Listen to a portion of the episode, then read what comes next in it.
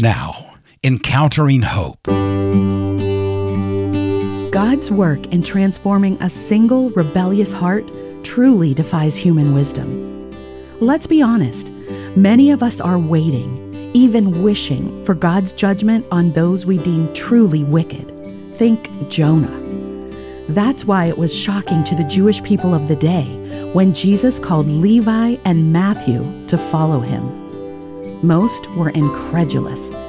How could a self respecting rabbi associate with such men, such sinners? But God sees our sinful hearts for what they are. So we should ask instead how could God seek out any of us? Moreover, why would he pour out his wrath on Jesus, his only Son, in our place? That's the amazing grace of God. So it shouldn't be shocking when God takes a broken, selfish, useless, even wicked life and makes it new. In fact, so radical is the transformation that it's clear the old has gone and the new has come. So let us view even the most vile as those whom one day could be testaments to the mercy and grace of God. In a predominantly Muslim nation, there is a faithful servant who has given his life to taking the gospel to the broken and forgotten. Once he was lost to this world, but now he's an ambassador of Christ to those whom the world avoids and ignores. From his ministry comes this story. 46 yil avval birinchi sinfning 46 years ago, new first grade students entered a usual primary school. Marina, Sukrat, and Layla did not yet know what the Lord planned for them. Layla and Marina are friends, while Sukrat was a young bully who was the terror of the class. School years have flown by. Everyone has begun their adult lives. Yesterday's school child gets the opportunity to live out their lives. An unexpected meeting of school friends shocks Marina. The question hung in the air Layla, are you with Sukrat, with this hooligan? Yes, but this is another Sukrat. The Lord performed his miracle, and his saved soul takes on new colors in serving the Lord. Years have passed. Now, Sukrat and Layla are participating in the ministry of the local church. The Lord guides, supports, and sends new fields for the gospel. In reflecting on the incessant bullying of this man, Marina only had bad memories and angry thoughts. And now, a new man was before her. God did what no one expected could be done. Astonishing. And the story did not stop there, as the bully became the blessing. marinada omurtqa jiddiy kasallik bor mahalliy shifokorlar Marina has a serious spinal disease, and local doctors cannot make a clear diagnosis.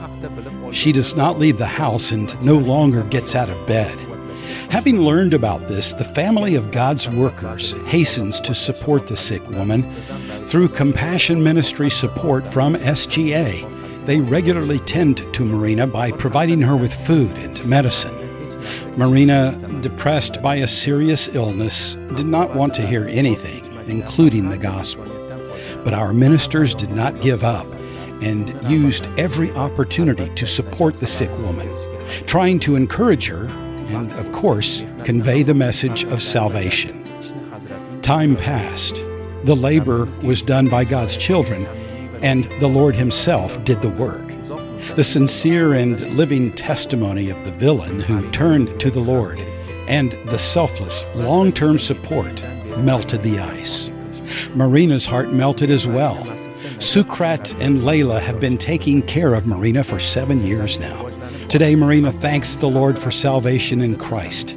The disease progresses, but her heart has found consolation in the Lord. Despite the pain and lack of proper treatment and nutrition, Marina finds strength for joy and gratitude to the Lord. This is our joy and encouragement. God can truly make all things new, taking a life lost to this world and making it a vessel for His good use.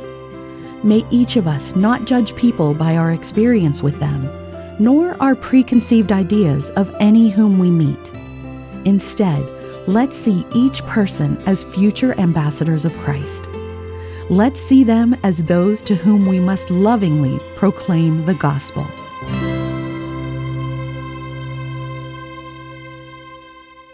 But some men joined him and believed, among whom also were Dionysius the Areopagite, and a woman named Damaris, and others with them.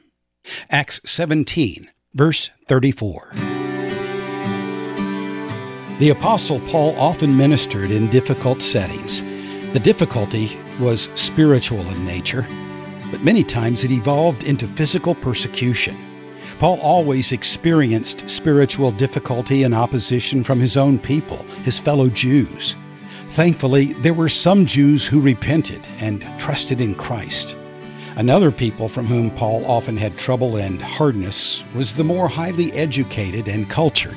They had a sense of superiority in their ideas and lifestyle. Such was the situation in Athens. While Paul waited for the rest of his ministry team to catch up to him, he proclaimed Christ. He didn't shy away from any group who was willing to listen to the message of the gospel. As he stood below the great Parthenon, he found a group of learned and cultured people. They were at a well known spot for debating and hearing new ideas and ideologies. They welcomed Paul and carefully listened as he unpacked the message of the gospel and the person of Jesus Christ. However, when he declared that Christ had risen from the dead, it caused many to listen no longer. The idea of resurrection from the dead offended their sensibilities. While many shut their minds, there were those who did not. Two of them are mentioned Dionysius and Damaris. Paul once again was blessed to see the work of the Holy Spirit in turning these two and others toward repentance of their sins, to trust in Christ as Lord and Savior. God works through the faithful ministry of the gospel communicated through his servants. Servants like Socrates and his ministry to Marina and others. Paul, who had once been known as a vindictive man against Jewish Christians, became a powerful preacher of the gospel through the Spirit's work in his life. He became the apostle to the Gentiles. He proclaimed and lived the grace of God in Christ Jesus. He was a different, transformed man.